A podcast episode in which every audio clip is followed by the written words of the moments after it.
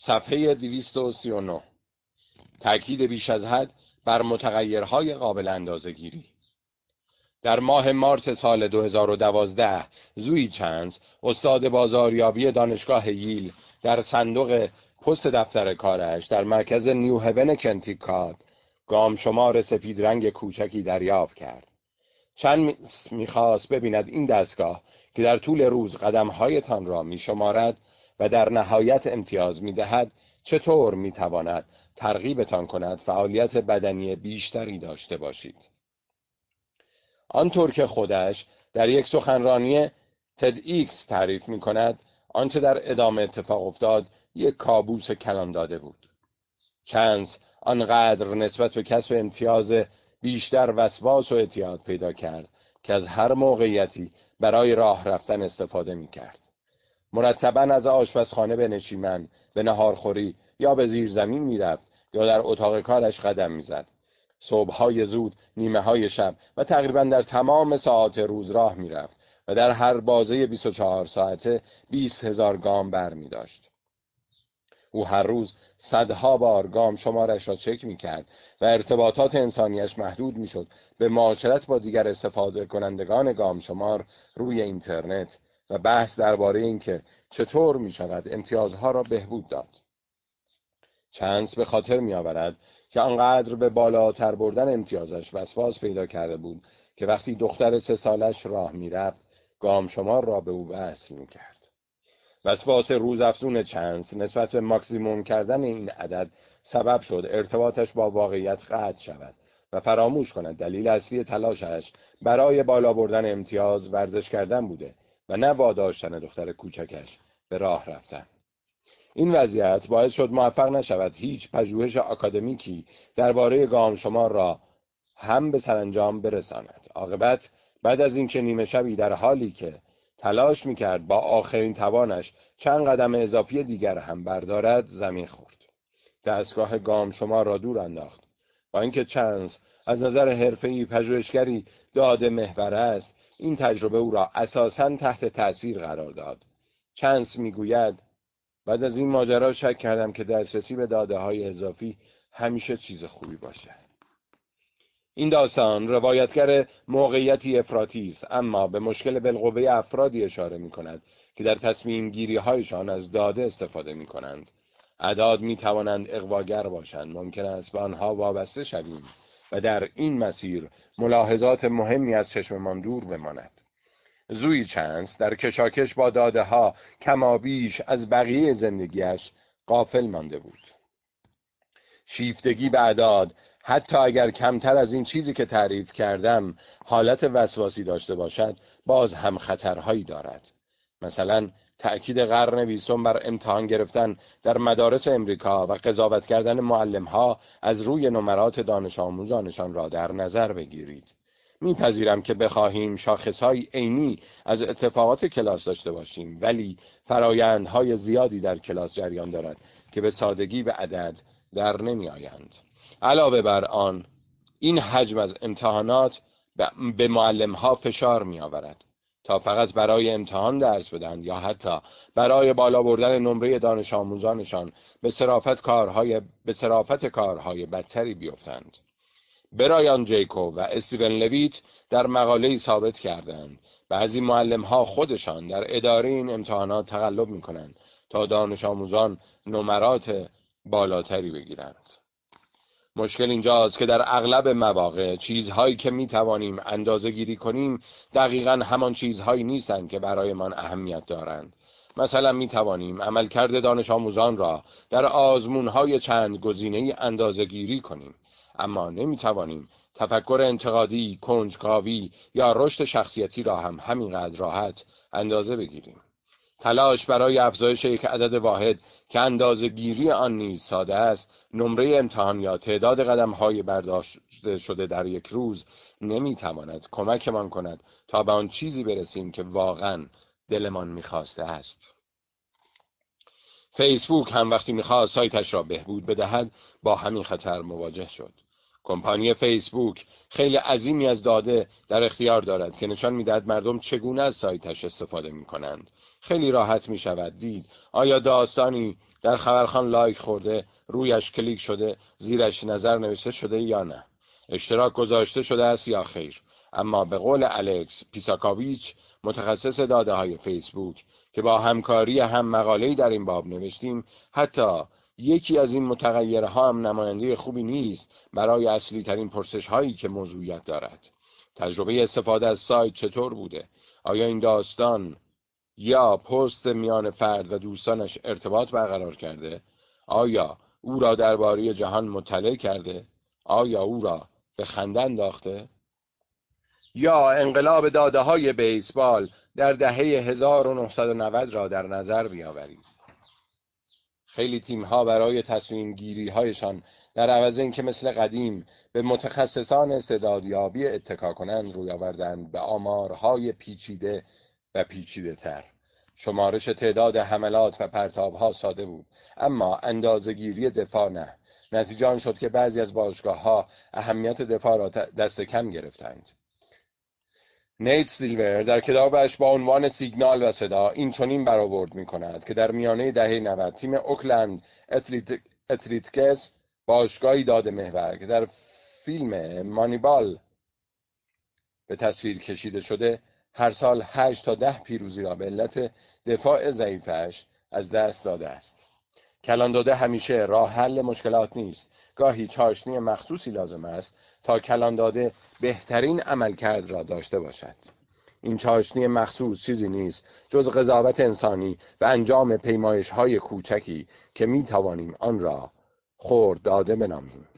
بیلی بین مدیر وقت تیم اتلتیکس و شخصیت اصلی فیلم مانیبال در مصاحبه با سیلور گفت در آن زمان خودش هم به فکر افزایش بودجه بخش استعدادیابی تیم افتاده بود. فیسبوک هم برای پر کردن خلأ موجود در مخزن عظیم داده هایش باید سراغ رویکردی سنتی می‌رفت و مستقیما نظر مردم را می‌پرسید. روزانه صدها کاربر فیسبوک در همان حال که خبرخانشان را باز می کنند با سوالاتی مواجه می شوند که نظرشان را درباره پست یا داستانی که خواندهاند جویا می شود. به عبارت دیگر مجموعه داده های فیسبوک که خودکار جمع آوری می شوند لایک ها، کلیک ها، نظرات با خورده داده ها دوست داریم پست را در خبرات ببینی یا نه چرا تکمیل می شوند. درست است. حتی سازمان داده محور بسیار موفقی مانند فیسبوک هم گاهی اوقات از پیمایش های خورد یعنی منابع اطلاعاتی که در این کتاب به تفصیل بی اعتبارشان کردیم استفاده می کند. دقیقا به همین دلیل به همین دقیقا به دلیل همین نیاز به خورد داده ها همچون مکلمی برای یک بار دیگه خوانده می شود. دقیقا به دلیل همین نیاز به خورداده ها همچون مکملی برای مجموعه داده اصلی و عظیم کلیک ها، لایک ها و پست هاست که تیم داده فیسبوک با چیزی که تصورش را می کنید فرق می کند. فیسبوک تیمی از روانشناسان اجتماعی، مردم شناسان و جامعه شناسان را استخدام کرده تا دقیقا چیزهایی را پیدا کنند که از چشم اعداد پنهان میماند. برخی از کارشناسان آموزش نیز روز به روز بیشتر متوجه نقاط کور کلام داده می شوند. در حال حاضر تلاش ملی گسترده‌ای برای تکمیل های فراگیر با خوردداده ها در جریان است. پیمایش های دانش آموزی همانند پیمایش های والدین و پایش آموزگاران رواج پیدا کردند. مثلا در پایش آموزگاران شیوه این است که کارشناس آموزش با تجربه عملکرد معلم را حین درس دادن مشاهده و ارزیابی می کند. توماس کین استاد آموزش در دانشگاه هاروارد می‌گوید آموزش و پرورش مناطق متوجه شدند. نباید فقط روی نمرات امتحانی تمرکز کنند. مطالعه بلند مدتی که بنیاد بیل و ملیندا گیتس به مدت سه سال انجام داد بر ارزش هر دو داده خرد و کلان در آموزش سهه می‌گذارد. نویسندگان این مقاله بررسی کردند. از میان الف الگوهای مبتنی بر آزمون به پیمایش های دانش آموزی یا جیم پایش, پایش آموزگاران کدام یک؟ در اندازهگیری موفقیت معلم ها در بهبود یادگیری دانش آموزان بهتر هستند.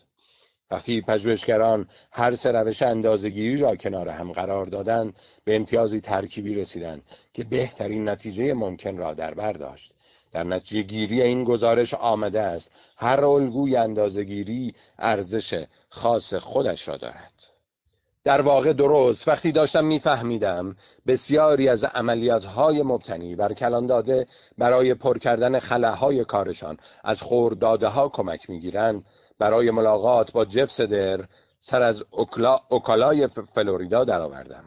اگر یادتان باشد سدر خوره اسب هاروارد رفته ای بود. دوباره خونده میشه. بله. برای ملاقات با جف سدر سر از اوکالای فلوریدا درآوردم. اگر یادتان باشد سدر خوره اسب هاروارد رفته بود که با آنچه از مجموعه داده عظیم آموخته بود توانست موفقیت فرعون امریکایی را درست پیش بینی کند. موری هم درست مانند سدر نبوغی ستودنی دارد و در مؤسسه تراز اول دانشگاه بریمار تحصیل کرده است. او هم نیویورک سیتی را به صدای زندگی روستایی ترک کرد. موری اعتراف می کند اسبها را بیشتر از انسانها دوست دارم. اما روی کردش در ارزیابی اسبها سنتی تر از صدر است.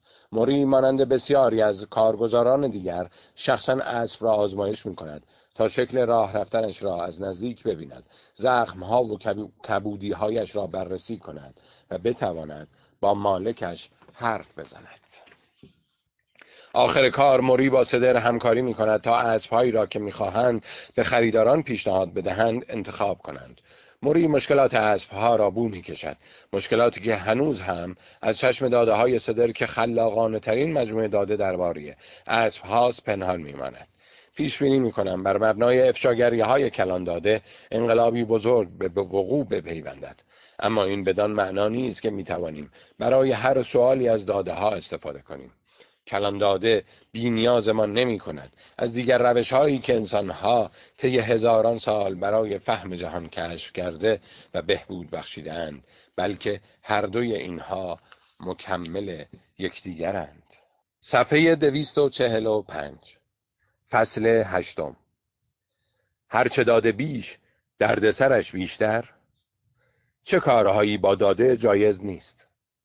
گاهی اوقات کلان داده آنقدر قدرتمند است که آدم را می ترساند و سوالات اخلاقی متنوعی را پیش می آورد.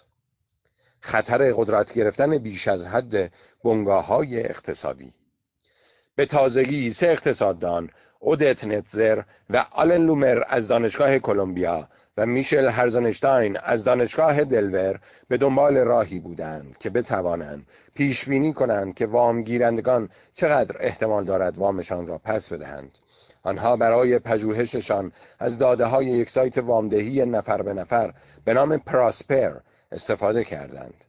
در این وبسایت وامگیرندگان بالقوه توضیح کوتاهی درباره چرایی نیازشان به وام می نویسند و همچنین توضیح می‌دهند چطور مطمئنند پول دریافتی را در موعد مقرر می توانند پس بدهند. وام دهندگان بالقوه نیز بر اساس این توضیحات تصمیم می‌گیرند به کدام متقاضی وام دهند.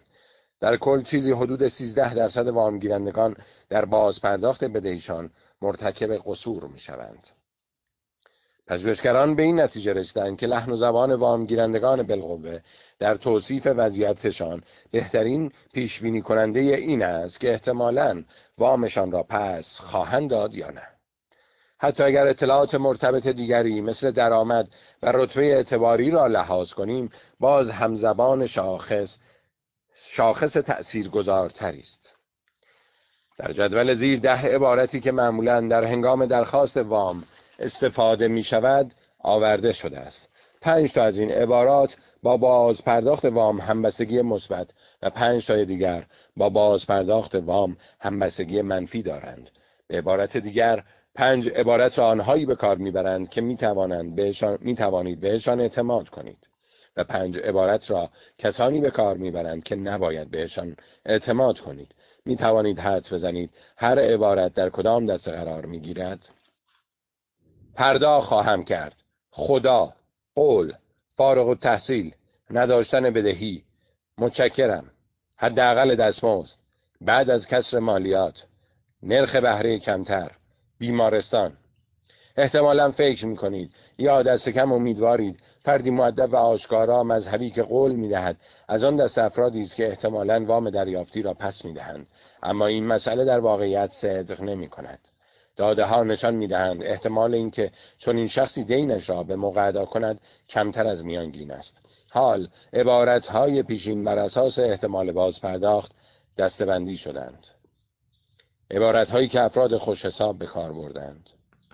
نداشتن بدهی نرخ بهره کمتر بعد از کسر مالیات حداقل دستمزد فارغ التحصیل. عبارت هایی که افراد بد حساب به کار بردند خدا قول پرداخت خواهم کرد. متشکرم بیمارستان. پیش از آن که وارد مبحث دلالت های اخلاقی این پژوهش شویم بیایید فکر کنیم چون این مطالعه چه چیزهایی راجع به انسانها برملا می کند از کلمات به کار رفته در هر دسته چه برداشت هایی می توان کرد؟ اول بیایید زبان آدم خوش حسابی را تصور کنیم که با احتمال بیشتری قرضش را پس می دهد عبارت های نظیر نرخ بهره پایینتر یا بعد از کسر مالیات نشان می دهند کسی که وام درخواست کرده مسائل مالی سرش می شود بنابراین تعجبی ندارد که این عبارات با کسی همبستگی دارد که به احتمال بیشتری وامش را پس می‌دهد. به علاوه اگر این فرد درباره دستاوردهای مثبتی نظیر فارغ و تحصیلی از دانشگاه یا نداشتن بدهی حرف می‌زند احتمالا بدهیش را پس می‌دهد. حالا بیایید زبان آدم بد حسابی را تصور کنیم که با احتمال کمتری قرضش را پس می‌دهد. در کل می‌بینیم اگر کسی بلند اعلام کند قرضش را پس می‌دهد احتمالا این کار را نمی کند هرچقدر قولی که می‌دهد پرآب و تابتر باشد احتمال اینکه زیرش بزند بیشتر است. اگر شخصی در متن درخواست خود بنویسد به امید خدا قول می‌دهم وام را پس بدهم احتمال اینکه پول را پس بدهد به کمترین میزان سقوط می‌کند. تلاش برای برحم آوردن دل وام دهنده مثل اینکه پول را برای یکی از بستگانش که در بیمارستان بستری است نیاز دارد هم به این مناس که احتمال پس دادن پول کم است. در حقیقت نام بردن از هر یک از اعضای خانواده شوهر زن پسر دختر مادر یا پدر نشانه آن است که درخواست دهنده بدهیش را صاف نخواهد کرد. کلمه دیگری که خبر از قصور در باز پرداخت می‌دهد توضیح است. یعنی که اگر کسی سعی می کند توضیح بدهد چرا می تواند وامش را تصفیه کند به احتمال زیاد از عهدهش بر نخواهد آمد. نویسندگان مقاله نگفتند به نظرشان چرا تشکر کردن از وام دهنده نشان می دهد احتمالا باز پرداختی در کار نخواهد بود. در مجموع این پژوهشگران می‌گویند اگر فرد طرح دقیق ارائه بدهد که چطور می‌خواهد بدهیش را بپردازد و به تعهداتش اشاره کند که قبلا بهشان عمل کرده نشان می‌دهد وامش را پس خواهد داد. قول دادن و تلاش برای برحم آوردن دل وام دهنده نشانه های آشکارند. حاکی از اینکه فرد در باز پرداخت و چار قصور خواهد شد. فارغ از دلایل این همبستگی با چیزهایی که چون نتیجهگیری درباره طبیعت انسان به ما می‌گوید مبنی بر اینکه قول دادن در واقع نشانه قطعی از زیر پا گذاشتن پیمانه است پژوهشگران به این نتیجه رسیدند که این آزمون اطلاعات بسیار ارزشمندی در پیشبینی قصور در پرداخت به دست می‌دهد.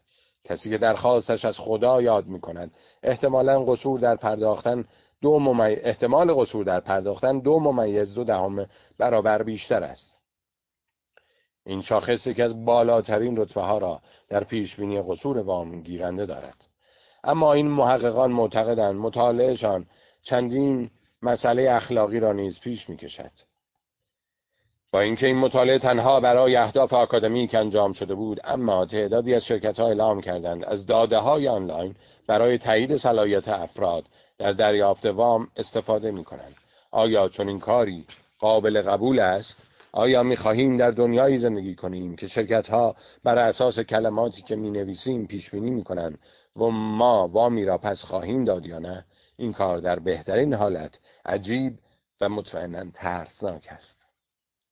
مصرف کننده ای که می‌خواهد در آینده نزدیک وام بگیرد. احتمالا جز پیشینه مالیش باید نگران فعالیت های آنلاینش هم باشد. چرا که امکان دارد بر مبنای عواملی قضاوت شود که بیمعنی به نظر می‌رسند. مانند اینکه آیا از عبارت خیلی ممنون استفاده کرده یا پای خدا را به میان کشیده است یا نه. به علاوه بر سر زنی که واقعا باید به خواهرش در بیمارستان کمک کند و به احتمال غریب به یقین وامش را پس خواهد داد چه بلایی خواهد آمد؟ وحشتناک است که این زن مجازات شود. تنها و تنها. به این دلیل که عمدتا افرادی که ادعا می‌کنند. برای صورت حسابهای پزشکی نیاز به کمک دارند دروغگو از آب در میآیند. جهانی که بر این مدار به چرخند به شکل هولناکی تصویری آخر و زمانی ارائه می پرسش اخلاقی اینجاست. آیا بنگاه ها حق دارند؟ صلاحیت ما برای دریافت خدماتشان را بر اساس معیارهایی قضاوت کنند که مستقیما ربطی به آن خدمات ندارند و انتظایند. اما از نظر آماری قدرت پیش بینی کنندگی دارند؟ بیایید از دنیای پول و سرمایه بگذریم. پیامدهای بزرگتر این مسئله در حوزه مانند کاریابی و استخدام بپردازیم.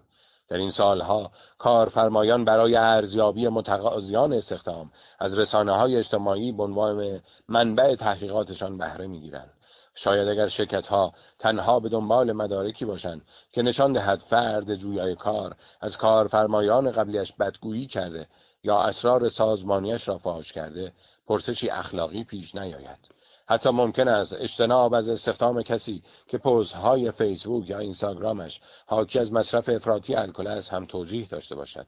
اما اگر قضاوتتان را بر مبنای شاخص ظاهرا بیزرری بنا کنند که با چیزی که برایشان مهم است همبستگی دارد آن وقت چطور؟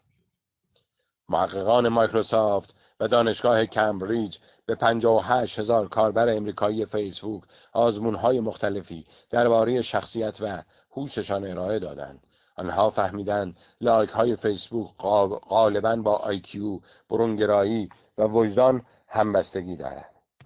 مثلا افرادی که صفحه های فیسبوک موتزارت، توفان های هولناک و سیب زمینی سرخ شده حلقه ای را لایک کردند، عموما آیکیو بالاتری دارند. افرادی که صفحه موتورسیکلت هارلی دیویدسون گروه موسیقی کانتری لیدی آنتبلوم یا صفحه عاشق مادر بودنم را لایک کردن معمولا آیکیو پایین تری دارند. محتمل است بعضی از این همبستگی ها به واسطه معضل بعد ایجاد شده باشند. اگر شما تعداد زیادی متغیر را آزمون کنید بعضی هایشان تصادفاً با همدیگر همبستگی پیدا می کنند اما شاید هم بشود توجیه کرد که چرا بعضی از علایق افراد یک جورهایی با آیکیو همبستگی دارد. با همه این حرفها منصفانه نیست فرد باهوشی که از غذا صفحه هارلی دیویدسون را لایک کرده نتواند در شغلی متناسب با مهارتهایش استخدام شود. تنها به این دلیل که ناخواسته سیگنال کمهوشی فرستاده است. اگر بخواهم منصف باشم باید بگویم این مشکل, چند... این مشکل چندان جدیدی نیست. همیشه افراد بر اساس عواملی قضاوت شدند که ربط مستقیمی به عملکرد شغلیشان نداشته. عواملی نظیر شل یا محکم دست دادن یا پاکیزگی لباس. اما خطر انقلاب داده آن است که هر چه زندگیمان کمیتر می شود این قضاوت های نیابتی هم مبهمتر می شوند و در این حال مداخلگرتر پیش بینی بهتر می تواند به تبعیضهای نامحسوستر و شنیتر بیانجامد. داده های بهتر می توانند به نوع دیگری از تبعیض نیز دامن بزنند که اقتصاددانان به آن تبعیض قیمتی می‌گویند. معمولا کسب و کارها تلاش می کنند بفهمند محصولات و خدماتشان را باید با چه قیمتی عرضه کنند. ایدئالشان این است که بالاترین قیمتی را که مشتریان حاضرند بپردازند دریافت کنند تا اینطوری بیشترین سود ممکن را کسب کنند. بیشتر کسب و کارها در نهایت قیمت واحدی را انتخاب می کنند که همه حاضر به پرداخت آن باشند. اما توجه دارند که گاهی اوقات اعضای گروهی خاص حاضرند پول بیشتری بپردازند. درست و همین دلیل است که قیمت بلیت سالن‌های سینما برای مشتریان میانسال بیشتر از دانشجویان یا شهروندان مسن است چرا که میانسالها در اوج قدرت خریدشان هستند. برای همین است که شرکت های هواپیمایی برای خریدهای لحظه آخری پول بیشتری می‌گیرند. در هر دوی این موارد تبعیض قیمتی اعمال می شود صفحه دویست و پنجاه. کلان داده می تواند به کسب و کارها کمک کنند بفهمند آن قیمت بهینه که مشتریان حاضرند بپردازند چقدر است و در نتیجه گروه های خاص را هرچه بیشتر تلکه کنند.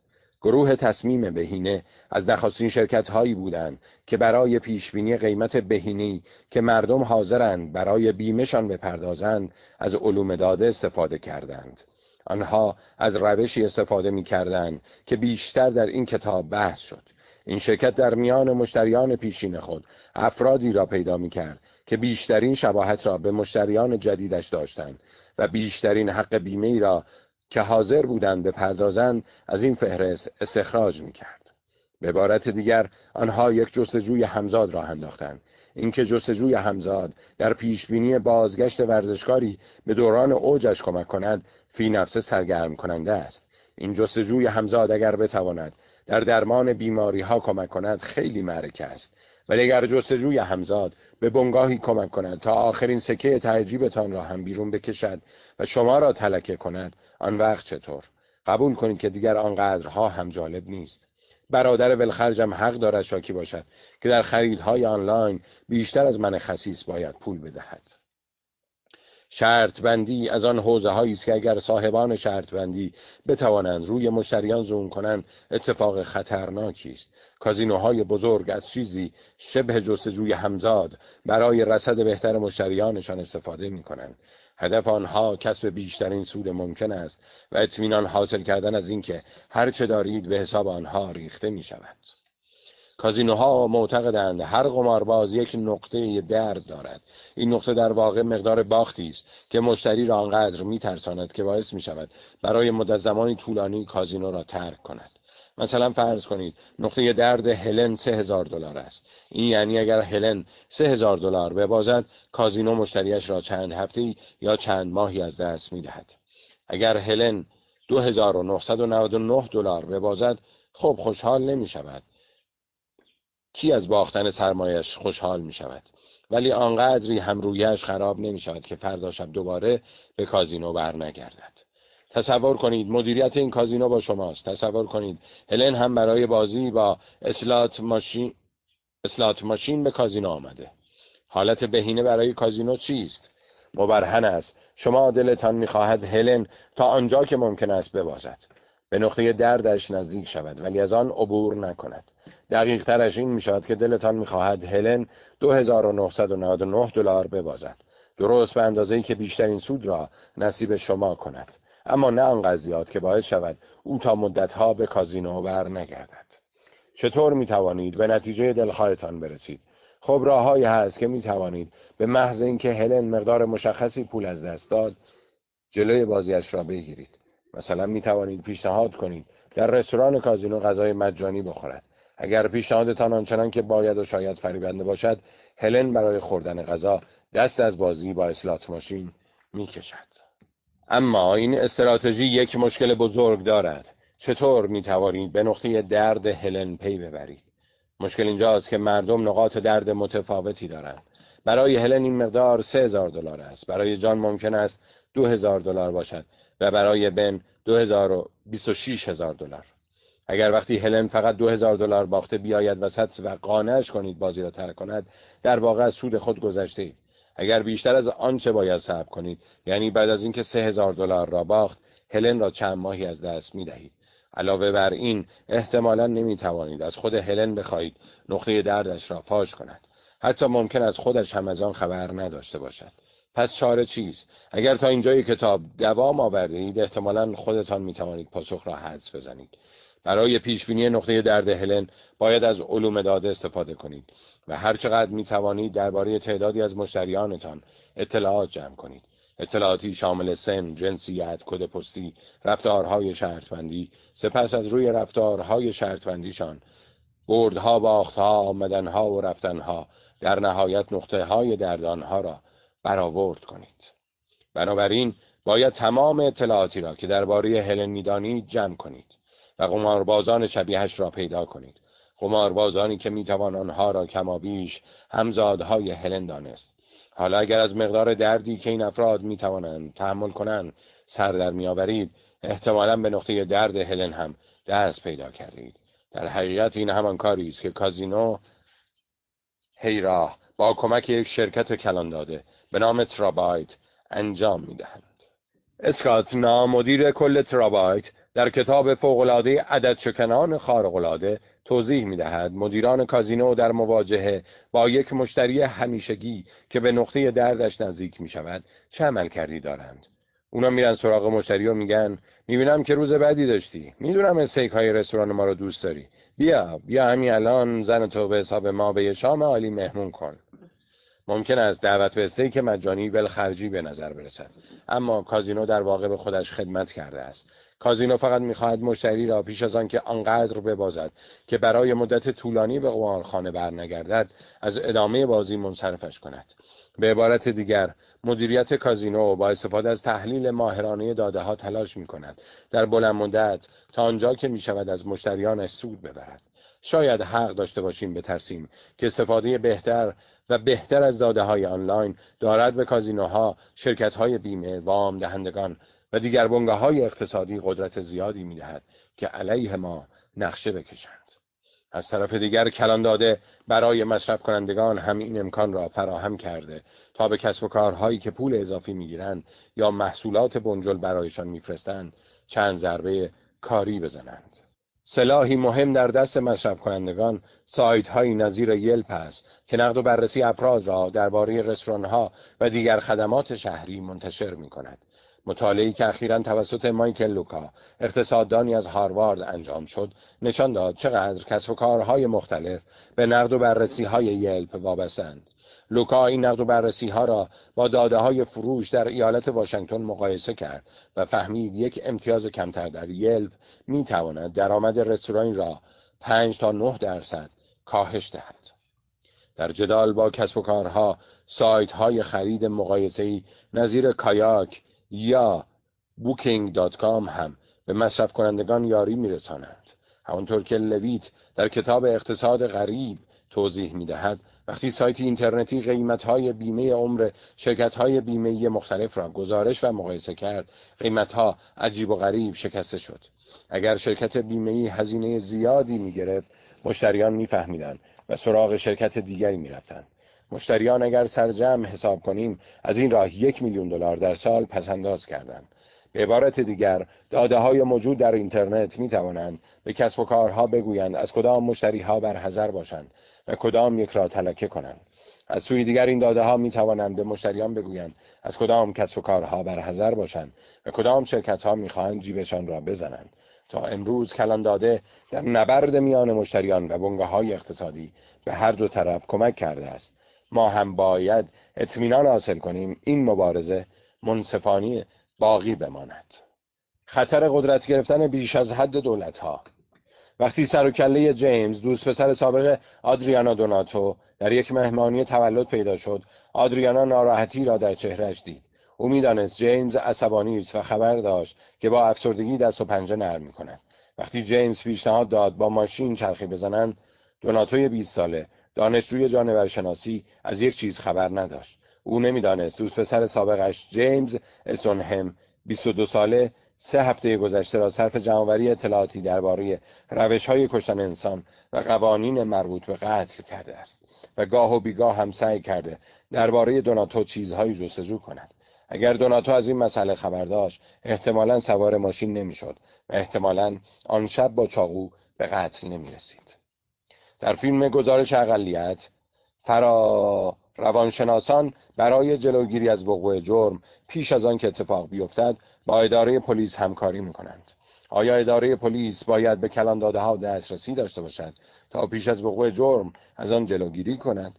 آیا باید به دوناتو درباره جستجوهای نگران کننده دوست پسر سابقش دست کم هشدار داده می‌شد؟ آیا پلیس باید از اسونهم بازجویی می کرد؟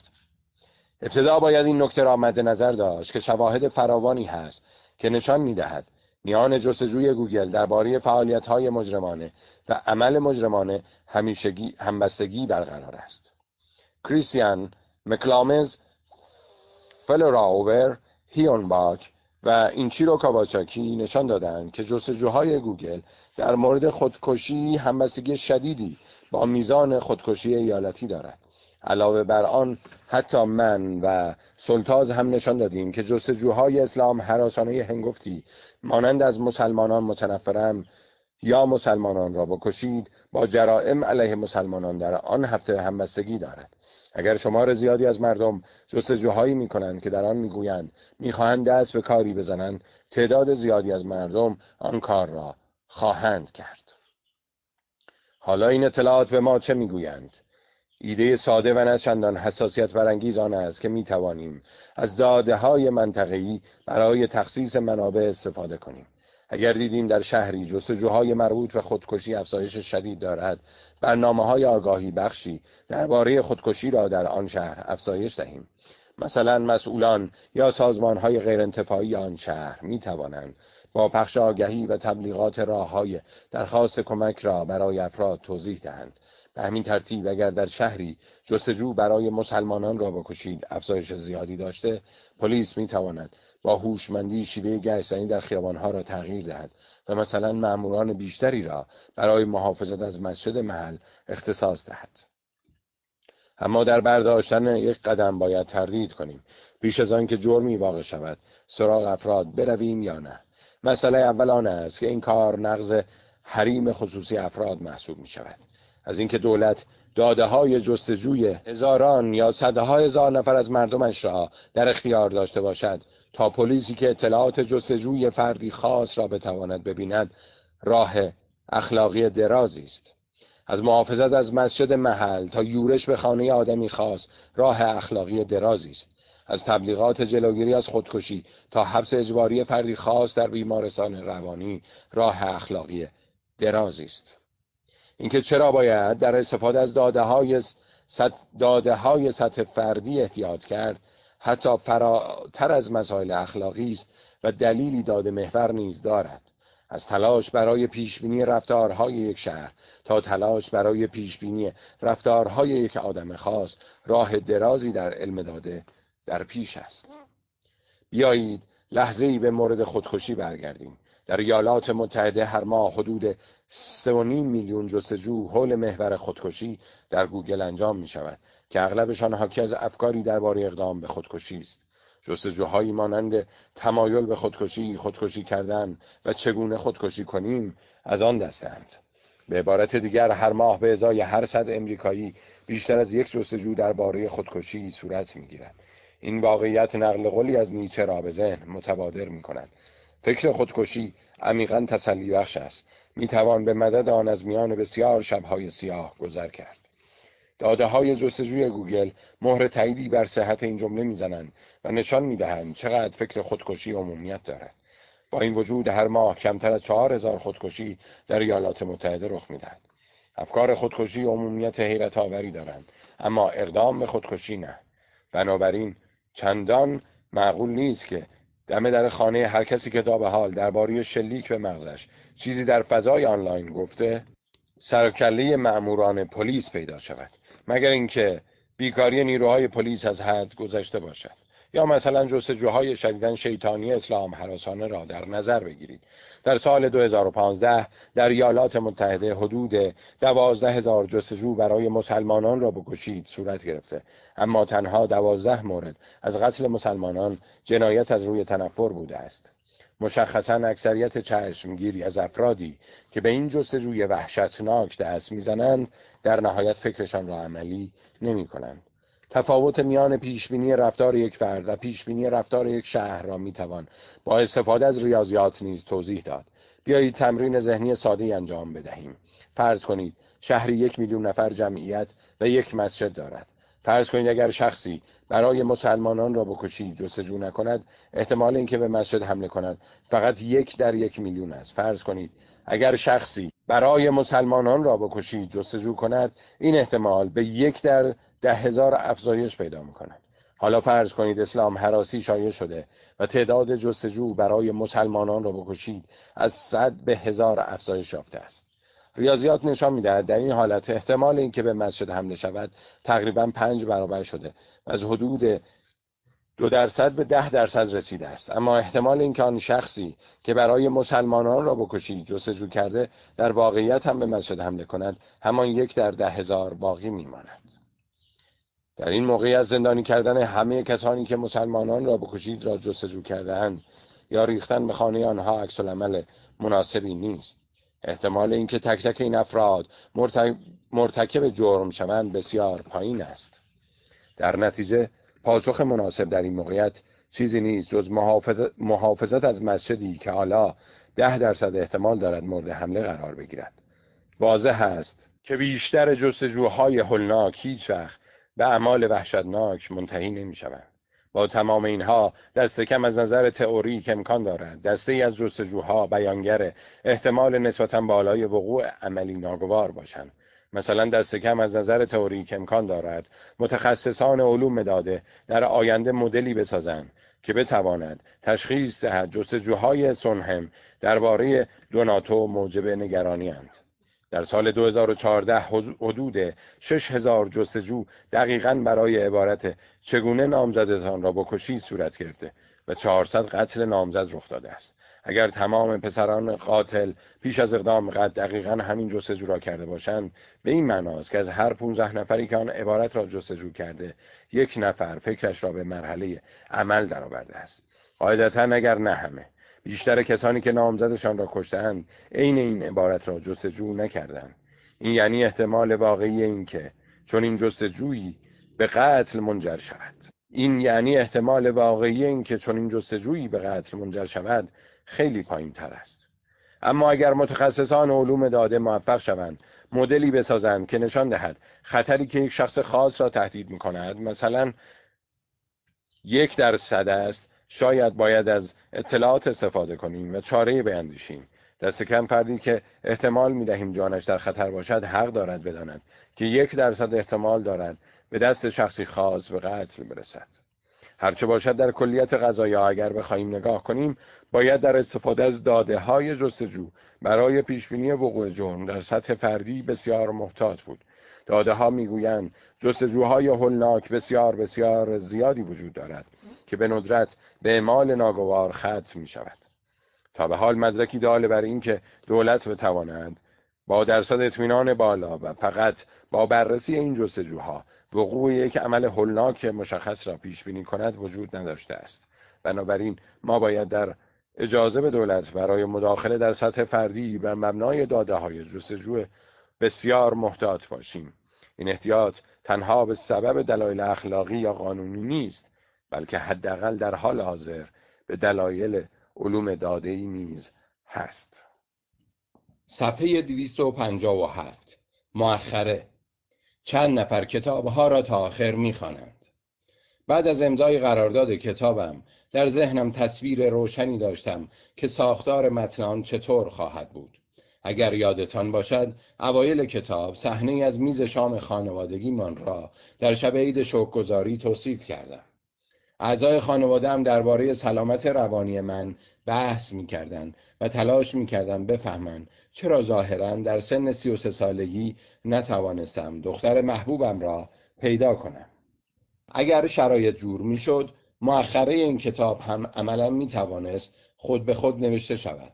مثلا اگر دختر محبوبم را می‌دیدم و با او ازدواج می‌کردم یا از آن هم بهتر اگر از کلان داده برای پیدا کردن دختر محبوبم استفاده می کردم در آن صورت می توانستم ماجراهای خوش و خرم مراسم عروسی را در کتاب بگنجانم و داستان با رسیدن به مؤخرش کامل می شد. ای که به توصیف روز عروسی می پرداخت و آن را نامه عاشقانه به همسر جدیدم می نامیدم. متاسفانه زندگی بر وفق مرادم پیش نرفت. احتمالا حبس کردن خودم در آپارتمان و دوری گزیدنم از دنیا. حین نوشتن این کتاب کمک چندانی به زندگی عاشقانه هم نکرده باشد. افسوس که هنوز هم باید همسری پیدا کنم و مهمتر از آن به یک مؤخره جدید نیاز دارم. خیلی از کتاب های دوست داشتنیم را دوباره با دقت خواندم تا ببینم چه نکاتی باعث می شود مؤخره درجه یک از آب در بیاید. آخرش به این جمعبندی رسیدم که بهترین مؤخره ها نکته مهمی را عیان می کنند که تمام مدت جلوی چشمانمان بوده. اما به آن دقت نکرده بودیم. در مورد این کتاب این نکته مهم آن است که علوم اجتماعی کم کم دارد به علمی واقعی تبدیل می شود و این علم جدید و واقعی مصمم است زندگیمان را بهبود ببخشد. در آغاز بخش دوم درباره نقد کارل پوپر بر نظریات زیگموند فروید بحث کردم و اشاره کردم از نگاه پوپر. تصور غیر منطقی فروید از جهان علمی نبود. اما در آن بحث نکته ای از نقد پوپر را ناگفته گذاشتم. نقد او در حقیقت بسیار گسترده تر از حمله به فروید بود. به نظر پوپر نظریات هیچ دانشمندی در حوزه علوم اجتماعی چندان علمی نبود. لب کلامان که از نظر پوپر کاری که به اصطلاح دانشمندان انجام می‌دادند دقت کارهای علمی را نداشت چه عاملی پوپر را تحریک کرد که علیه دانشمندان علوم اجتماعی علم جنگ بردارد وقتی پوپر با بهترین روشنفکران زمانش معاشرت می‌کرد بهترین فیزیکدانان، بهترین تاریخدانان، بهترین روانشناسان توجهش به تفاوت فاحشی جلب شد. وقتی فیزیکدانان حرف می‌زنند پوپر به کارشان باور داشت. بی تردید آنها همگاهی دچار اشتباه می شدند یا از سوگیری ناخداگاهشان فریب می خوردند. اما فیزیکدانان درگیر فرایندی بودند که مشخصا حقایق عمیقی درباره جهان برملا می کرد. و در نظریه نسبیت انیشتن به اوج خود می رسید. در مقابل وقتی مشهورترین دانشمندان علوم اجتماعی جهان حرف می زدن، پوپر احساس می کرد به مشتی یاوه گوش می دهد. پوپر تنها کسی نیست که میان دانشمندان علوم اجتماعی و دانشمندان فیزیک تفاوت قائل می شود. تقریبا همه اتفاق نظر دارند که فیزیکدانان، زیستشناسان و شیمیدانان دانشمند واقعی هستند. آنها برای شناخت عملکرد جهان فیزیکی از آزمایش های دقیق علمی بهره می‌گیرند. در مقابل بسیاری از مردم معتقدند اقتصاددانان، جامعه شناسان و روانشناسان دانشمندان علوم انسانی هستند که اصطلاحات بیمعنی بلغور می کنند تا به کرسی استادی برسند. حتی اگر فرض کنیم این نگاه زمانی تا حدی درست بوده انقلاب کلان داده آن را دگرگون کرده است اگر کارل پوپر امروزه زنده بود و در یکی از کنفرانس های راجچتی جسی شاپیرو استر دوفلو یا مسخره نکنید خود من شرکت می‌کرد تقریبا مطمئنم عکس عملش با گذشته فرق می‌کرد. صادقانه بگویم به احتمال زیاد این سوال برایش پیش میآمد که آیا نظریه پردازان امروزی تئوری ریسمان واقعا کار علمی می‌کنند یا درگیر ژیمناستیک ذهنی خود بزرگ بینانه خودشان هستند؟ اگر در یک شهر فیلمی خشن نمایش داده شود میزان جرم و جنایت بیشتر می شود یا کمتر؟ آیا اگر افراد بیشتری در معرض یک آگهی تبلیغاتی قرار بگیرند افراد بیشتری همان محصول را می‌خرند؟ آیا اگر در 20 سالگی پسری یک تیم بیسبال قهرمان شود احتمال اینکه در چهل سالگی طرفدار آن تیم شود بیشتر است؟ تمام اینها سوالاتی مستقیمند که جواب روشن بله یا خیر دارند و ما می توانیم از میان خروارها داده صادقانه پاسخ آنها را پیدا کنیم. تمام اینها مسائلی مربوط به علمند نه شبه علم. اما این بدان معنا نیست که انقلاب علوم اجتماعی به شکل قانون ساده فرازمانی به وقوع خواهد پیوست. ماروین مینسکی دانشمند فقید MIT و یکی از اولین افرادی که به مطالعه درباره امکان ساخت هوش مصنوعی پرداخت معتقد بود روانشناسی وقتی خواست ادای علم فیزیک را در بیاورد از مسیر خود خارج شده است. علم فیزیک موفق شده بود. قوانین ساده ای را کشف کند که در همه جا و همه وقت صادقند. مینسکی معتقد بود که شاید مغز انسان در قلمرو چنین قوانینی نگنجد و در عوض بیشتر شبیه نظامی پیچیده از میانبرهاست. یک بخش اشتباهات بخش های دیگر را اصلاح می کند اقتصاد و نظام سیاسی هم ممکن است به همین اندازه پیچیده باشد. به همین دلیل احتمالا انقلاب علوم اجتماعی به شکل یک فرمول شسته و رفته مانند ای مساویه MC2 نخواهد بود. در واقع اگر کسی ادعای یک انقلاب علوم اجتماعی بر مبنای فرمولی شسته و رفته داشته باشد باید به آن بدبین بود. این انقلاب تدریجی رو خواهد داد. مطالعه به مطالعه یافته به یافته و اندک اندک درک بهتری از ساختارهای پیچیده ذهن انسان و جامعه به دست خواهیم آورد. صفحه 260 یک مؤخره درست حسابی مطالب را جمع بندی می کند اما در عین حال مطالعات بیشتری را نیز پیشنهاد می‌دهد. در این کتاب چون این کاری بسیار ساده است مجموع داده هایی که در اینجا دربارهشان بحث کردیم انقلابی اند. اما تمام و کمال واکاوی نشدند چیزهای بسیار بیشتری هست که از این داده ها یاد بگیریم. سراحتا بگویم هنوز اکثریت بالایی از پژوهشگران چشمشان را بر انفجار اطلاعاتی اصر دیجیتال بستند معروفترین سکسولوژیست های جهان به روش هایی چسبیدند که در گذشته جواب داده. از چند صد نفر درباره امیالشان سوال می کنند اما دنبال داده های سایت هایی مانند پورن هاب نمی روند. معروفترین زبانشناسان جهان متنهای منفرد را تحلیل می کنند اما کمتر پیش می آید به الگوهایی توجه کنند که در میلیاردها کتاب می شود دید. بخش اعظم روش تحقیقی که به دانشجویان کارشناسی ارشد در رشته های روانشناسی، علوم سیاسی و جامعه شناسی آموزش داده می شود، هیچ سنقیتی با انقلاب دیجیتال ندارد. انفجار اطلاعات افقهای نپیموده و ناشناخته ای را گسترانیده است. جان می دهد برای پژوهش اساتید خوشفکر. بعضی دانشجویان ارشد کل شق و آدمهای کنجکاو. اما این وضعیت تغییر خواهد کرد. به ازای هر ایده که در این کتاب مطرح شد صد ایده مهم دیگر هست که منتظرند پژوهشگری سراغشان برود.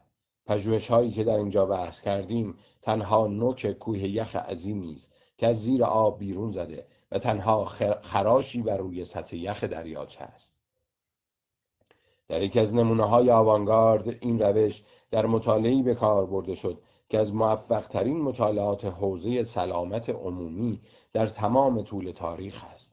در عواسط قرن نوزدهم جانستو پزشک انگلیسی راجع به علت شیوع وبا در لندن مطالعه می کرد که ایده هوشمندانه به ذهنش رسید. اسنو نقشه تک تک موارد ابتلا به وبا در سطح شهر را ترسیم کرد و متوجه شد تجمع بیماری در اطراف یک پمپ آب به خصوص بیشتر است این یافته نشان می‌داد بسیاری از طریق آب آلوده منتقل شده است که دیدگاه مرسوم آن دوران را رد می کرد که به غلط معتقد بودند وبا از طریق هوای بد انتقال پیدا می کند. کلان داده چون امکان می دهد روی بخش کوچکی زوم کنیم و نمایی دقیق و از نزدیک فراهم بیاوریم انجام چنین مطالعاتی را آسان می کند.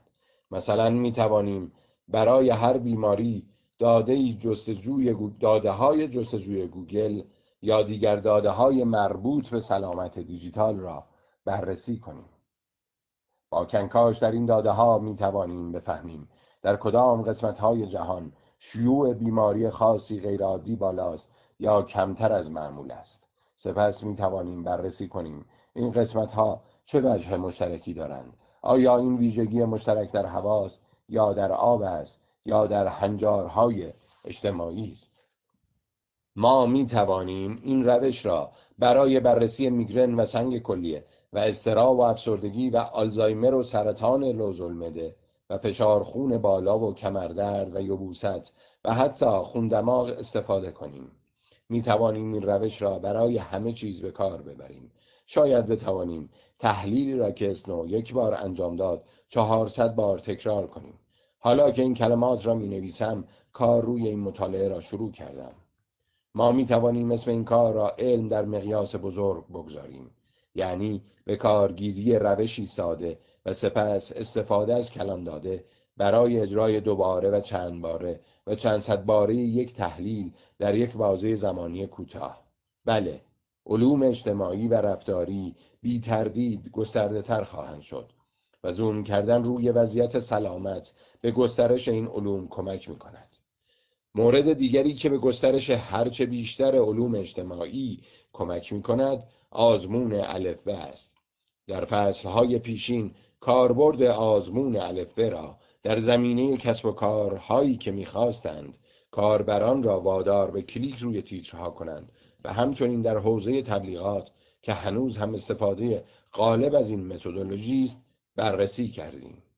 اما آزمون الفبه جز اینکه می‌تواند در تعیین رنگ و جهت فلشی که مردم را مجاب می کند روی لینک های تبلیغاتی کلیک کنند موثر باشد در عیان کردن مسائل بسیار بنیادی تر و از حیث اجتماعی با ارزشتری نیز به کار می آید.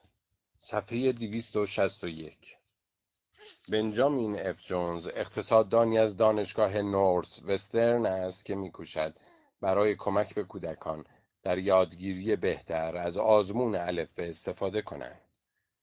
با کمک جونز برنامه‌ای به نام ستاره آموزش ساخته شده که مدارس را قادر می‌سازد طرح درس‌های مختلف را به صورت تصادفی آزمون کنند.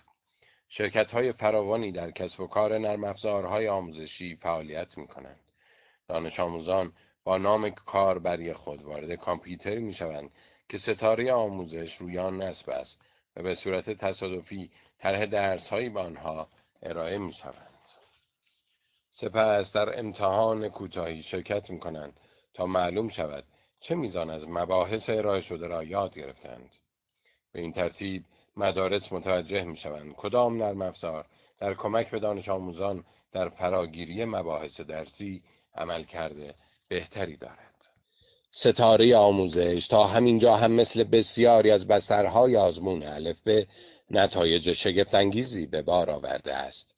یکی از طرح درس هایی که بسیاری از آموزگاران را هیجان زده کرده بود در واقع نرم افزاری بود که برای آموزش عمل تقسیم از بازی استفاده می کرد. قاعدتا اگر ریاضی را به بازی تبدیل کنید به دانش آموزان بیشتر خوش میگذرد. بیشتر یاد می‌گیرند و در امتحانات عمل کرده بهتری خواهند داشت. مگر نه؟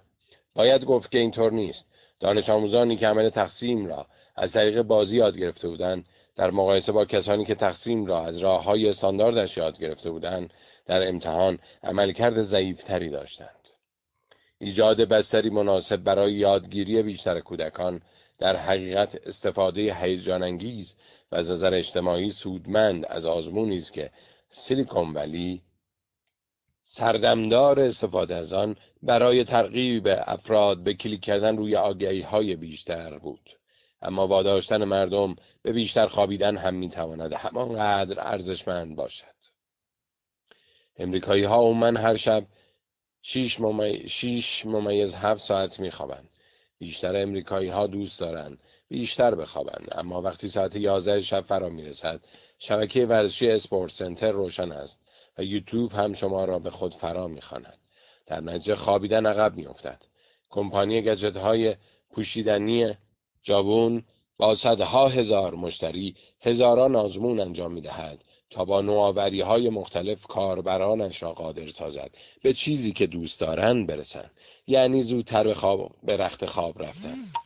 جابون با استفاده از یک مدل هدف گذاری دو مرحله موفقیتی بزرگ کسب کرد.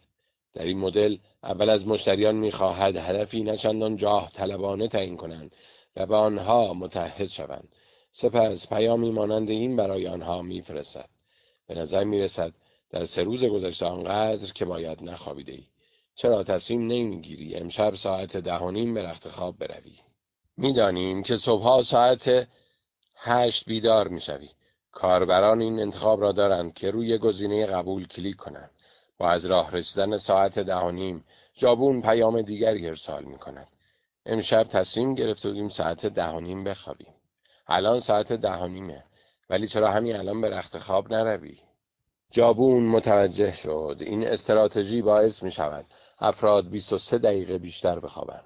با اینکه این شرکت موفق نشد مشتریان را واقعا ساعت ده و نیم بخواباند اما توانست آنها را چند دقیقه زودتر به رخت خواب بفرستد. قطعا هر بخش از این استراتژی باید به وسیله آزمایش های فراوان بهینه سازی شود. اگر هدف اولیه را خیلی زود تعیین کنید مثلا از کاربران بخواهید ساعت یازده شب به رخت خواب بروند تنها تعداد کمی با این برنامه همراه می شوند. اگر از کاربران بخواهید نیمه شب به رخت خواب بروند آن وقت دستاورد چندانی نخواهید داشت صفحه 263 جابون از آزمون الف ب برای پیدا کردن معادل فلش آگهی های گوگل در مورد خوابیدن استفاده کرد. اما در عوض جمع کردن چند کلیک بیشتر برای شرکای تبلیغاتی گوگل چند دقیقه استراحت بیشتر برای امریکایی های خسته به ارمغان آورد.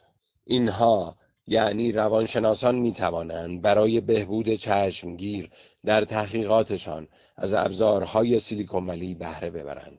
من مشتاقانه منتظر اولین مقاله روانشناسی هستم که به جای توضیح جزئیات چند آزمایش محدود که لابد توسط تعدادی از دانشجویان کارشناسی انجام شده نتایج هزاران آزمون الفبه سری را اعلام کرده باشد.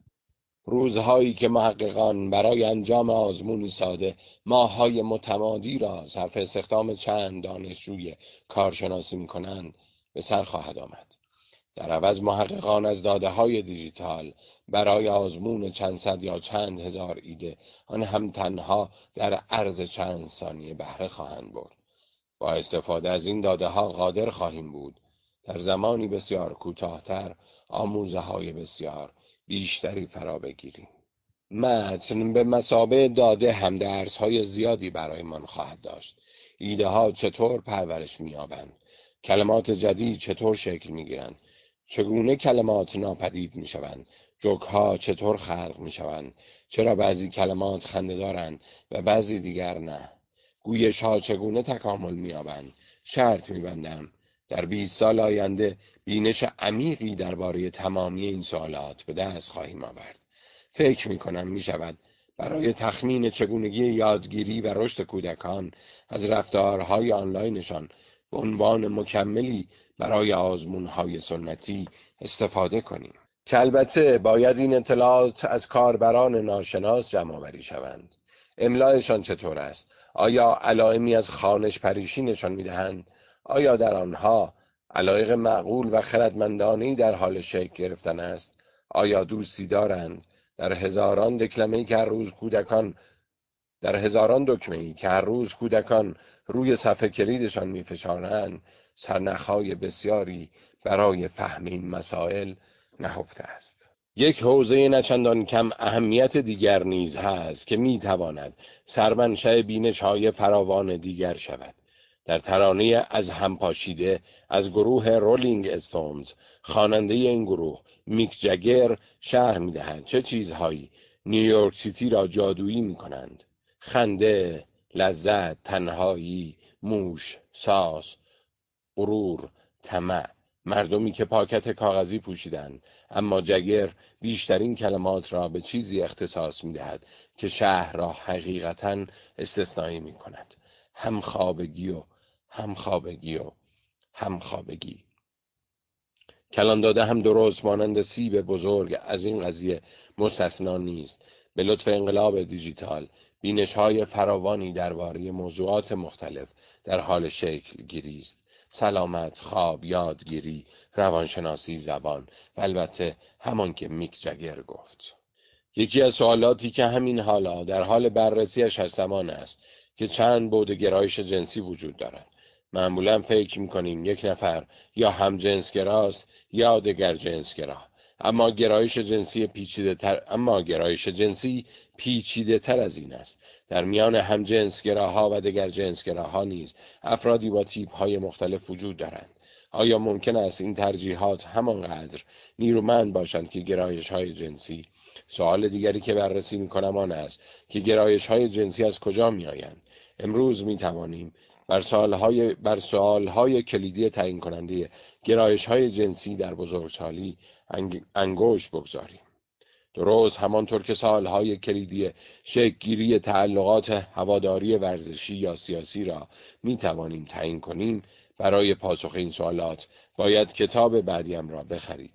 کتابی با عنوان موقتی همه هنوز دروغ می‌گویند. در دسترس بودن فیلم های مستحجن و بعد کلانداده های منتجزان در فهم ما از گرایشات و هواهای نفسانی انسان تغییرات بنیادی به همراه آورد.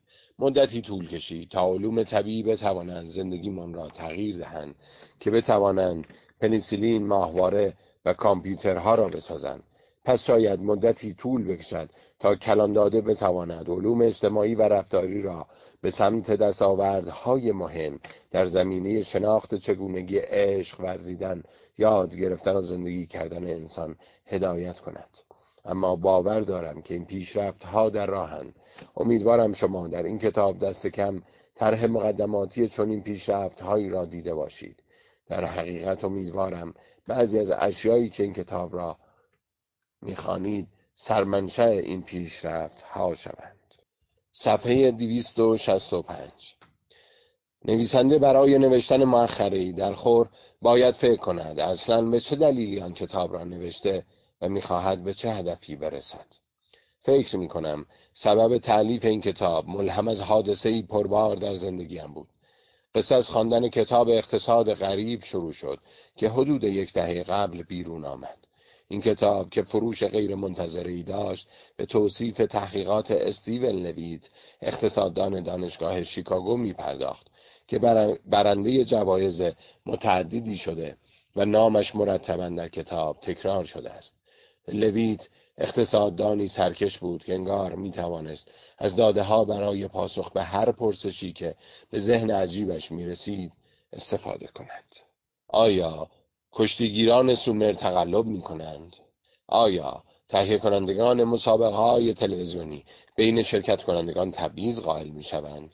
آیا بنگاه های املاک همان معامله ای را برایتان جور می کنند که برای خودشان جور می کنند؟ من تازه با مدارک فلسفه از دانشگاه فارغ التحصیل شده بودم و نمی‌دانستم می‌خواهم با زندگیم چه کنم. اما بعد از خواندن اقتصاد غریب دستم آمد. می‌خواستم راه استیون لویت را دنبال کنم. می‌خواستم در میان خروارها داده کاوش کنم تا بفهمم دنیا واقعا چطور کار می‌کند. تصمیم گرفتم راه لویت را دنبال کنم و در رشته اقتصاد دکترا بگیرم. در طول دوازده سال بعد خیلی چیزها عوض شد. معلوم شد در بعضی از مطالعات لویت خطای کدنویسی وجود دارد. لویت حرفهایی درباره گرمایش زمین زد که بینزاکتی سیاسی محسوب می‌شد و اقتصاد غریب در حلقه های روشنفکری از سکه افتاد. اما فکر می کنم جدای از چند خطا گذر زمان در مواجهه با نکته کلی تری که لویت می‌خواست ثابت کند مهربان بوده است. لویت به ما گفت ترکیب کنجکاوی خلاقیت و داده می‌تواند به نحو محیر العقولی در کمان در کمان را از جهان ارتقا دهد.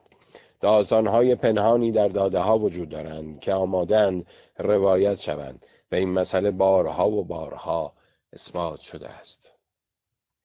امیدوارم این کتاب همان اثری را بر بقیه بگذارد که اقتصاد غریب روی من گذاشت. امیدوارم جوانی که بابت آینده سردرگم است با خواندن این کتاب ایده جدید به ذهنش برسد. اگر کنجکاوید و کمی دانش آماری و خلاقیت زیادی در خود سراغ دارید می توانید وارد کسب و کار تحلیل داده شوید. در واقع این کتاب اگر بخواهم کمی جسور باشم می تواند نسل بعدی اقتصاد غریب باشد. مهمترین تفاوت مطالعات مطرح شده در اقتصاد غریب و مطالعاتی که در این کتاب دربارشان بحث شد جاه طلبی است. در دهه 1990 وقتی لویت اسم و رسمی به هم زد داده های زیادی در دسترس نبود. لویت افتخار می‌کرد که دنبال سوالات عجیبی رفته که برای آنها داده وجود داشته است. او عمدتا از سوالات مهمی که برایشان داده وجود نداشت چشم موشید اما امروزه با وجود داده های فراوانی که تقریبا درباره هر موضوعی در دسترس است منطقی است که دنبال پرسش های مهم و ژرفی برویم که ما را به عمق معنای انسان بودن میرساند. آینده تحلیل داده روشن است. کینز بعدی متخصص داده خواهد بود.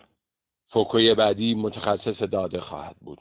فروید بعدی متخصص داده خواهد بود. مارکس بعدی متخصص داده خواهد بود. سال که بعدی هم به احتمال زیاد متخصص داده خواهد بود.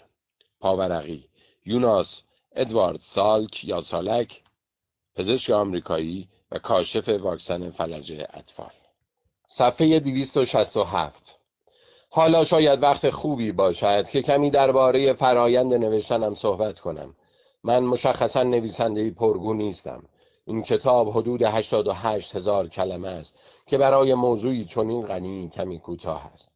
اما ایجاز در کلام را با وسواس جبران می کنم من پنج ماه صرف نوشتن چلو هفت پیشنویس اولین ستونم راجع به روابط جنسی در نیویورک تارمز کردم که تنها دو هزار کلمه بود. برای بعضی از فصلهای این کتاب شش پیشنویس متفاوت نوشتم. گاهی می توانم ساعتهای متمادی وقت بگذارم تا کلمه مناسبی را برای جمله‌ای در پانویس پیدا کنم. بیشتر سال گذشته را مثل یک تارک دنیا زندگی کردم. فقط من بودم و کامپیوترم. در پرشورترین منطقه نیویورک زندگی می کردم و با این حال تقریبا هیچ وقت بیرون نمی رفتم.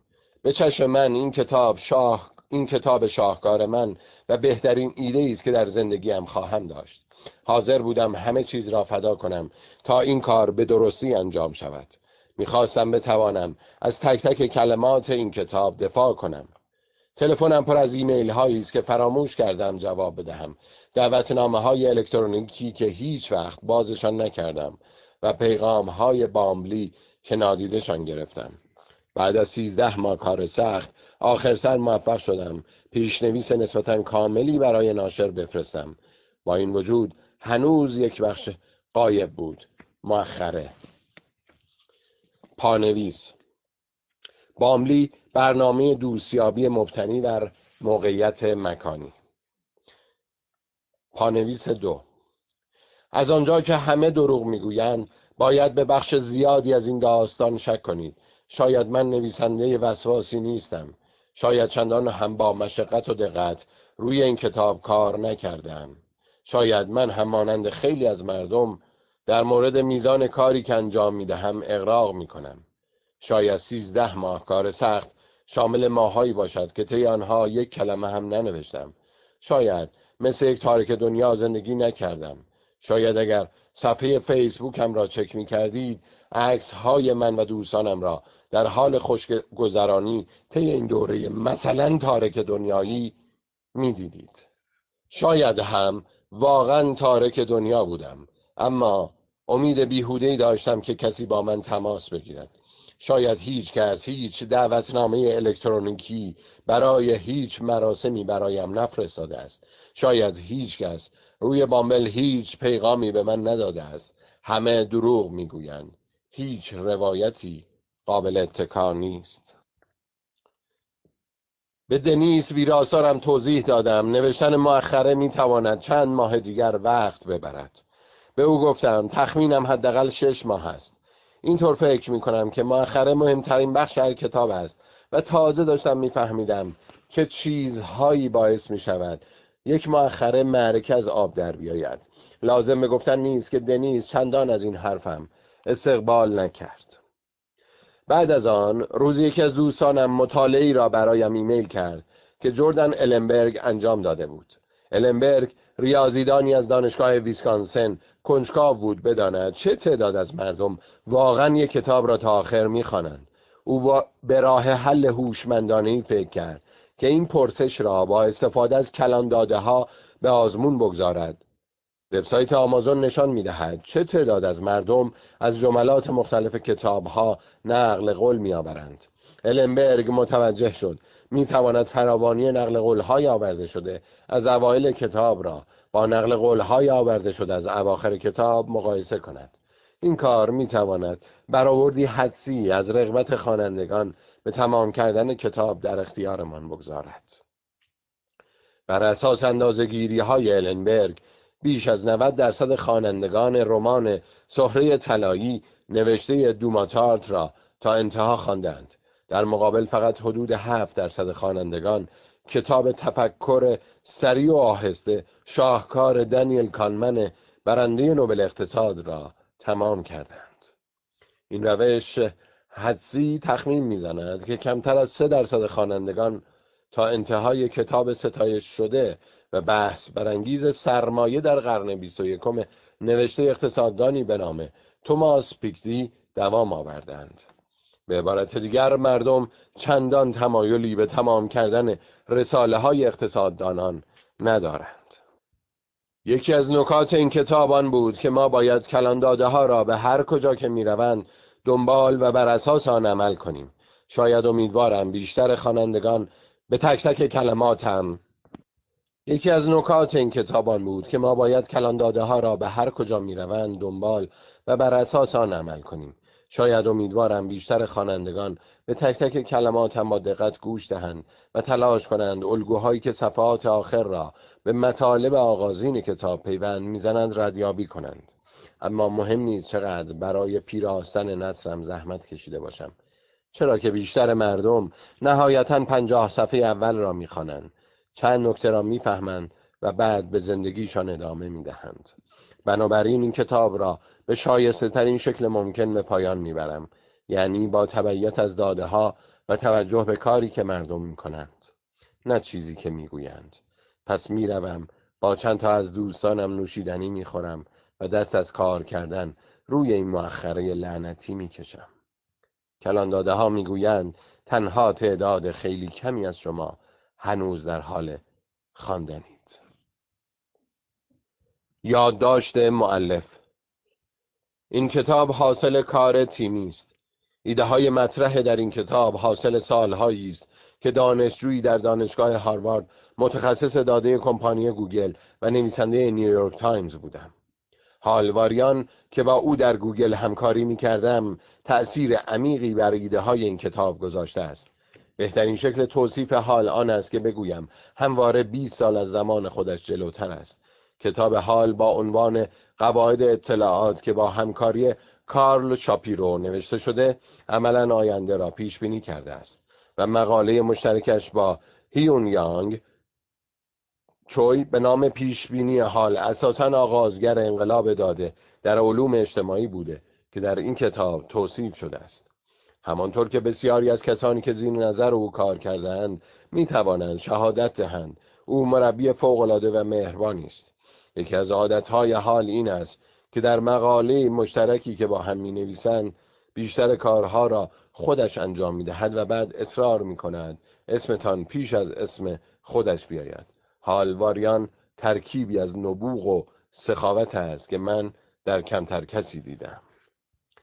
نوشته ها و ایده های من زیر نظر آرون رتیکا پرورش یافت. کسی که ویراستار تک تک ستونهایم در نیویورک تایمز بوده است. آرون در همه چیز علامه است. او به طرز عجیبی دانش گسترده ای دارد. از موسیقی و تاریخ و ورزش گرفته تا سیاست و جامعه شناسی و اقتصاد و فقط خدا می‌داند چه چیزهای دیگری بلد است. همکاران دیگری هم در شکلگیری این ستونها نقش داشتند. بیل مارش که طرحهای گرافیکیش هنوز هم برق از سر من میپراند. گیتا دانشجو و کوین مکارتی استیون پینکر که از سر لطف پذیرفت پیشگفتار را بنویسد مدت هاست قهرمان من است. او با کتابهایش که کندوکاوی جذاب در بنیانهای طبیعت انسان است و به های بسیاری از رشته ها معنا میبخشند. سطح انتظار ما از یک کتاب مدرن در حوزه علوم اجتماعی را ارتقا داده است. باید عمری تلاش کنم تا شاید به این حد برسم. پایان نامم که منشأ تعلیف این کتاب است زیر نظر اساتید راهنمای با استعداد و صبورم آلبرتو آلسینیا دیوید کاتلر اد گلیتر و لارنس کاتس نوشته شده است.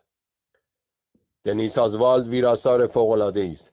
اگر می‌خواهید بدانید چقدر عالی ویرایش می‌کند باید این نسخه نهایی را با پیشنویس اولیه مقایسه کنید. ولی خب نمی‌تونید چون من هیچ وقت اون پیشبینی خجالت آور را به هیچ دیارالبشری نشان نخواهم داد.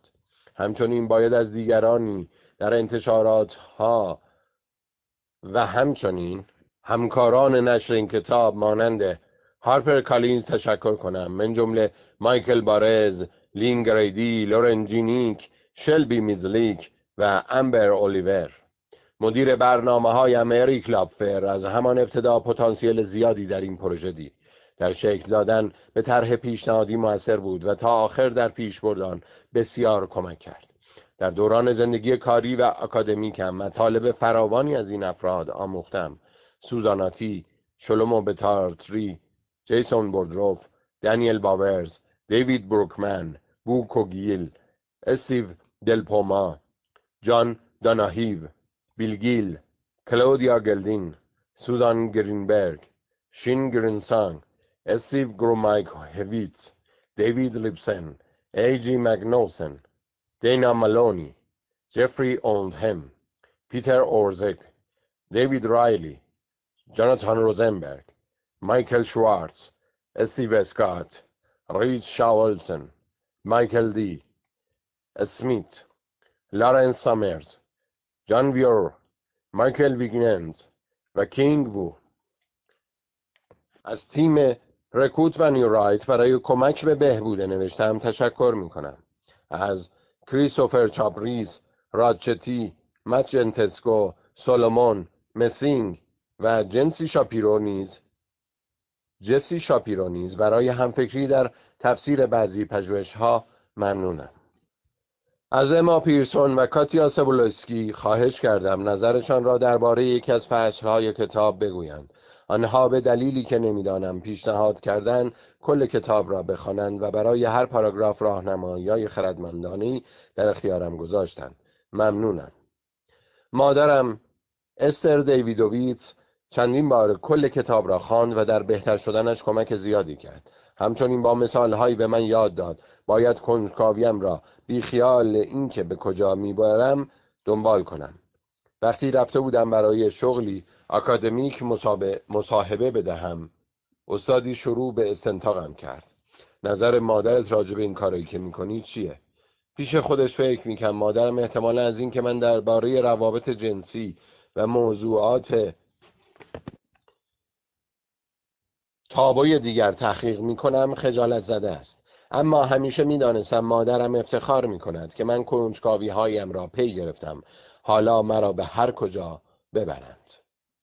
افراد زیادی بخش های مختلف کتاب را خواندند و نظرات سازنده ای ارائه کردند. از جمله ادواردو آسویدو کورن اپیسیلا سم آشر دیوید کالتر استیون داپتر کریستوفر گلزک جسیکا گلدربرگ لارن گولدمن آماندا گوردون جیکوب لشنو الکس بیساکاویچ نواه پاب رامون رولار گرگ سابلوسکی ایوان سولتس نواه استیونز دیویدوویتس لارن استیونز دیویدوویتس و جین یانگ راستش وقتی این کتاب را می نوشتم جین عملا بهترین دوست من بود و از این بابت هم از او سپاس گذارم از برت گلدنبرگ جیمز راجر و مایک ویلیامز در ماینن گریک و راو مکوان و سم میلر در بیسبال پراسپکس هم برای کمک در جمع آوری داده ها ممنونم.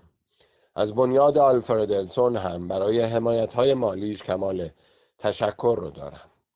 وقتی این کتاب را می نوشتم در یک بازه زمانی کار به شدت گیر کرده بودم و گیر شده بودم تا جایی که نزدیک بود پروژه را کلا کنار بگذارم. کار را رها کردم و با پدرم میچل استیونز رفتیم به روستای ایلاقی در آن یک هفته پدرم اوضاع و احوال روحیم را سامان داد. من را با خودش می برد پیاده روی و در طول راه درباره عشق، مرگ، موفقیت، خوشبختی و نوشتن حرف می‌زد و بعد می نشست تا با هم تک تک جملات کتاب را مرور کنیم. بیشک نمی توانستم این کتاب را بدون کمک پدرم به پایان ببرم. نقصان و خطاهای باقی مانده در کتاب قطعا کار خود من است.